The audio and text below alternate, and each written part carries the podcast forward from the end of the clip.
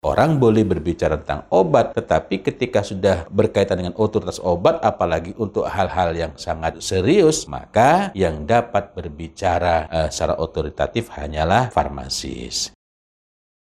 Assalamualaikum warahmatullahi wabarakatuh. Innal hamdalillah nahmaduhu wa nasta'inuhu wa nastaghfiruh ونعوذ بالله من شرور أنفسنا وسيئات أعمالنا. من يهده الله فلا مضل له ومن يضلل فلا هادي له. أشهد أن لا إله إلا الله وحده لا شريك له وأشهد أن محمدا عبده ورسوله لا نبي ولا رسول بعده. اللهم صل على محمد وعلى آله وصحبه أجمعين رب اشرح لي صدري ويسر لي أمري واحلل عقدة من لساني يفقه قولي أما بعد Ada hadis yang beberapa tahun belakangan ini sangat populer, tetapi hanya diambil nukilan ringkasnya saja, yakni ana inda dhanni abdi bi aku sesuai persangkaan hambaku. Ini adalah hadis sahih muttafaqun alaih diriwayatkan oleh Imam Bukhari dan Imam Muslim.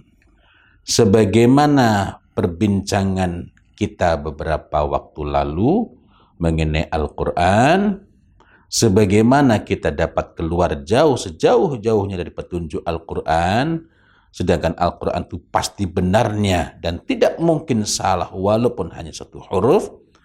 Meskipun kita sedang membaca Al-Quran dan yang kita nukil itu, yang kita kutip itu juga ayat Al-Quran. Namanya kalau ayat Al-Quran berarti tidak perlu lagi kita perselisihkan ini soheh enggak. Karena itu pasti benarnya. Kita dapat keluar jauh sejauh-jauhnya. Kita dapat melenceng jauh sejauh-jauhnya kita dapat terlempar dari petunjuk disebabkan kita melepaskan diri dari makna dan maksud ayat. Tidak tahu maksudnya begini. Atau bahkan tidak mau tahu. Tidak mau tahu. Bukan berarti setiap kita harus menjadi mufassir. Tidak. Tetapi kita tidak boleh mereka-reka. Setiap orang boleh berbicara tentang obat.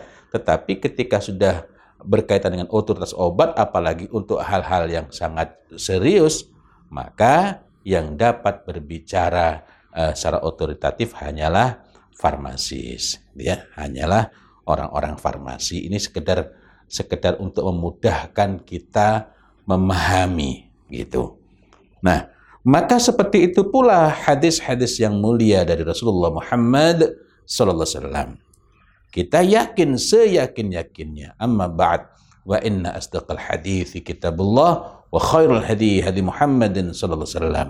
Sebaik-baik perkataan itu adalah kitabullah yakni Al-Qur'anul Karim dan sebaik-baik petunjuk adalah petunjuk Rasulullah Muhammad sallallahu alaihi wasallam. Nah, akan tetapi jika datang kepada kita seseorang mengatakan dalam sebuah hadis maka kita perlu tahu dulu itu benar-benar hadis atau bukan. Tidaklah setiap yang dikatakan orang bahwa ini hadis serta-merta kita dapat menerimanya. Karena boleh jadi itu memang hadis, boleh jadi bukan. Nah, sama halnya kalau kalau semisal kita sangat menghormati orang tua kita, ibu kita. Setiap perkataannya kita ikuti, tetapi ketika ada orang mengatakan, itu ibumu bilang begini. Nah, kita perlu cek dulu, benar enggak ibu kita ngomong seperti itu? Atau enggak, gitu ya. Nah, artinya eh, dimungkinkan sesuatu yang dinisbahkan itu bukanlah sungguh sungguh-sungguh memang dari hadis. Dan ini semakin kita perlukan di masa sekarang ini, mengingat semakin banyaknya sekian banyaknya riwayat yang mengada-ada. Baik karena memang mengambil hadis palsu, menisbahkan perkataan kepada Nabi Sallallahu Alaihi Wasallam yang Nabi tidak mengatakannya. Uh, misalnya kadang-kadang ada host di dalam sebuah acara, Ustaz, kalau nggak salah itu ada hadis yang menyebutkan begini. Padahal nggak ada itu. Uh, atau bahkan mengatakan nggak pakai nggak pakai bilang nggak salah, uh, sok yakin aja dia. Kan dalam hadis begini. Padahal yang dia maksud adalah peribahasa atau perkataan orang yang tidak dikatakan oleh Nabi Muhammad Sallallahu Alaihi Wasallam. Nah, ada juga karena mengambil terjemahan dari terjemahan itu kemudian dipotong, dilepaskan dari konteksnya, dan kemudian dari terjemahan dibelokkan jauh sejauh-jauhnya. Sehingga lahirlah tulisan-tulisan yang batil, tulisan-tulisan yang rusak serusak-rusaknya.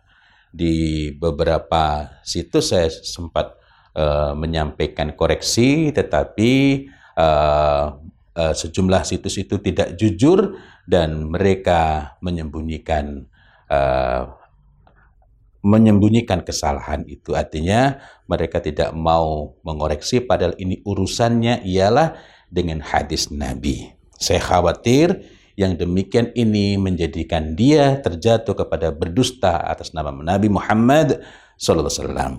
Apa itu? Contoh, ada yang mengatakan mengajak istri jalan-jalan itu pahalanya lebih besar dibanding iktikaf sebulan penuh di Masjid Nabawi. Nah, ini tidak tidak ada dasarnya, tidak ada. Bagaimana mungkin sesuatu yang untuk melakukan kemuliaan itu yakni iktikaf, dia harus rela meninggalkan istrinya justru untuk mendapatkan kemuliaan yang lebih besar dibanding iktikaf sebulan penuh di Masjid Nabawi lagi.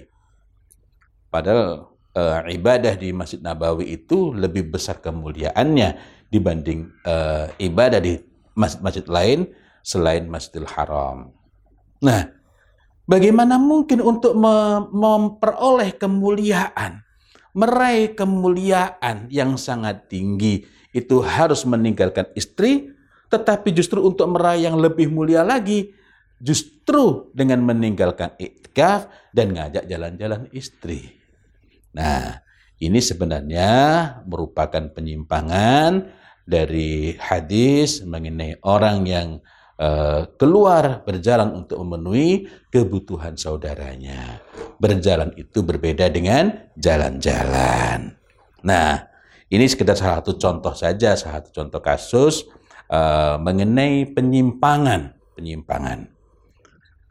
Ada orang yang tidak tahu dan ketika diingatkan dia berlapang hati uh, mau mengoreksi diri dan dia berpihak kepada kebenaran. Maksudnya ketika tahu bahwa bukan itu hadisnya maka dia menjaga kemuliaan hadis itu dengan uh, tidak me, apa namanya dengan tidak menyebarkan lagi apa yang bersifat dusta atau yang mengada-ada atau yang berbelok dari maksud hadis. Nah, kita teruskan kembali. Um, jika itu memang hadis yang kuat, tadi kan ketika ada yang datang kepada kita mengabarkan kepada saya misalnya, dulu sering, sekarang sudah hampir uh, tidak ada, semakin jarang, sering ada yang mengirimkan via uh, direct message atau WA uh, sesuatu yang disebut sebagai sebut-sebut sebagai hadis tentang kopi. Nah, itu semuanya tidak ada. Itu hadis. Itu uh, mengada-adakan sesuatu dan me, menisbahkannya kepada Nabi. Kita berlindung kepada Allah Subhanahu wa taala dari kedustaan yang semacam itu. Nah, kembali lagi. Tadi kalau orang datang membawakan kepada kita, ini dalam sebuah hadis kita perlu cek. Itu benar nggak? Benar nggak? Saya berbicara ini bukan dalam konteks uh, ilmu hadis yang advance. Ini lebih kepada bagaimana kita sebagai sesama orang awam belajar uh, bersikap tepat terhadap agama Allah Subhanahu wa taala ini. Nah, jika itu memang hadis yang kuat, hadis sahih dan nukilan ana inda dhanni ad, uh, ana in, Ana inda dhanni abdi bi merupakan hadis yang sahih. Muttafaqun alaih. Maka berikutnya kita perlu perhatikan adalah syarahnya. Maksudnya apa hadis itu? hadis itu uh, apa namanya kita dapat jumpai dalam Bukhari Muslim. Ana inda dhanni 'abdi bi wa ana ma'ahu idza dzakarani. Dan uh, aku bersamanya ketika ia mengingatku. Ya. Fa in dzakarani fi nafsihi dzakartuhu fi nafsi. Jika ia mengingatku saat bersendirian aku mengingatnya dalam diriku. Ya masih ada lanjutan berikutnya dari hadis ini. Nah eh, pelajarannya apa buat kita? Hadis ini menunjukkan bahwa makna persangkaan hamba kepada Allah subhanahu wa ta'ala konteksnya ialah zikrullah mengingat Allah Al-Qadhi Iyad berkata sebagian ulama mengatakan bahwa maknanya yakni makna dari berprasangka apa persangkaan hamba kepada Allah ialah Allah akan memberikan ampunan jika hamba meminta ampun. Gitu ya. Jadi merasa ya Allah, Allah itu maha uh, Allah itu maha mengampuni dan aku ini banyak dosa-dosaku. Kita memohon ampun kepada Allah Subhanahu wa taala.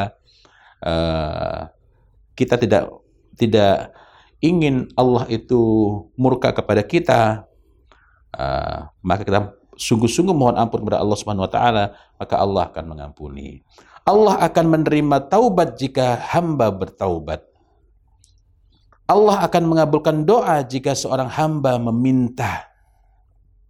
Allah akan memberikan kecukupan jika hamba meminta kecukupan. Uh, ulama lain uh, berkata maknanya adalah berharap kepada Allah Subhanahu wa taala, raja dan meminta ampunannya. Uh, keseluruhannya berkaitan dengan zikrullah dan bersangka baik terhadap uh, sifat-sifat Allah yang maha mengampuni dan maha mengabulkan doa. Sedemikian pentingnya berprasangka baik kepada Allah Subhanahu wa taala sehingga sampai-sampai Rasulullah Muhammad sallallahu alaihi wasallam mewasiatkan kepada kita. Apa itu? Rasulullah mengingatkan kepada kita hendaklah janganlah la yamutanna ahadukum illa wahwa yuhsinu billahi dhanna. Janganlah salah seorang di antara kalian mati kecuali illa wahwa yuhsinu billahi dhanna. Kecuali uh, mati dalam keadaan dia berhusnudzon bersangka baik kepada Allah Subhanahu wa taala. Hadis riwayat Muslim. Nah sesiapa yang berprasangka baik kepada Allah Subhanahu wa taala maka ia berusaha memahami dengan ilmu yang hak mengenai segala sesuatu, termasuk atas setiap peristiwa. Corona ini, apakah ini merupakan uh, peringatan ataukah merupakan azab? Hendaklah kita menegakkannya atas dasar ilmu. Kalau ini azab misalnya, maka kita perlu bersungguh-sungguh mengenali apa yang harus kita lakukan sesuai dengan tuntunan Allah dan Rasulnya. Nah, jadi mengenai persangkaan ini hubungannya tetaplah dengan ilmu, bukan cuma dengan duga-duga saja, bukan cuma dengan mereka-reka. Sesiapa yang berprasangka baik kepada Allah Azza wa Jalla, maka ia menjauhkan diri dari wahan dan tulul amal berpanjang angan-angan. Apakah wahan itu? Secara sederhana, wahan itu sering kali dimaknai sebagai hubbud dunya wa karahiyatul maut. Jadi hubbud dunya wa karahiyatul maut. Uh, sebagai cinta dunia dan takut mati. Maka uh, hadis ana inda dhanni abdi bi tidak bisa dan merupakan sesuatu yang batil jika ia justru dipergunakan sebagai pembenaran untuk tulul amal, berpanjang angan-angan mengenai impiannya berkenaan dengan syahwat terhadap kekayaan, kemasyhuran maupun syahwat lainnya, apalagi jika ia menjadi pembenaran untuk akidah, uh, untuk keyakinan, sikap-sikap yang datangnya dari akidah lain yang bertentangan dengan agama Allah Subhanahu wa taala ini. Mudah-mudahan yang sedikit ini bermanfaat. Apa yang saya sampaikan pasti ada salahnya. Itu kesalahan saya Muhammad Fauzil Azim. Ingatkanlah saya dengan akhlak seorang mukmin kepada saudaranya, yakni dengan tawal bil haq, wa tawal bis sabar, wa tawal bil marhamah.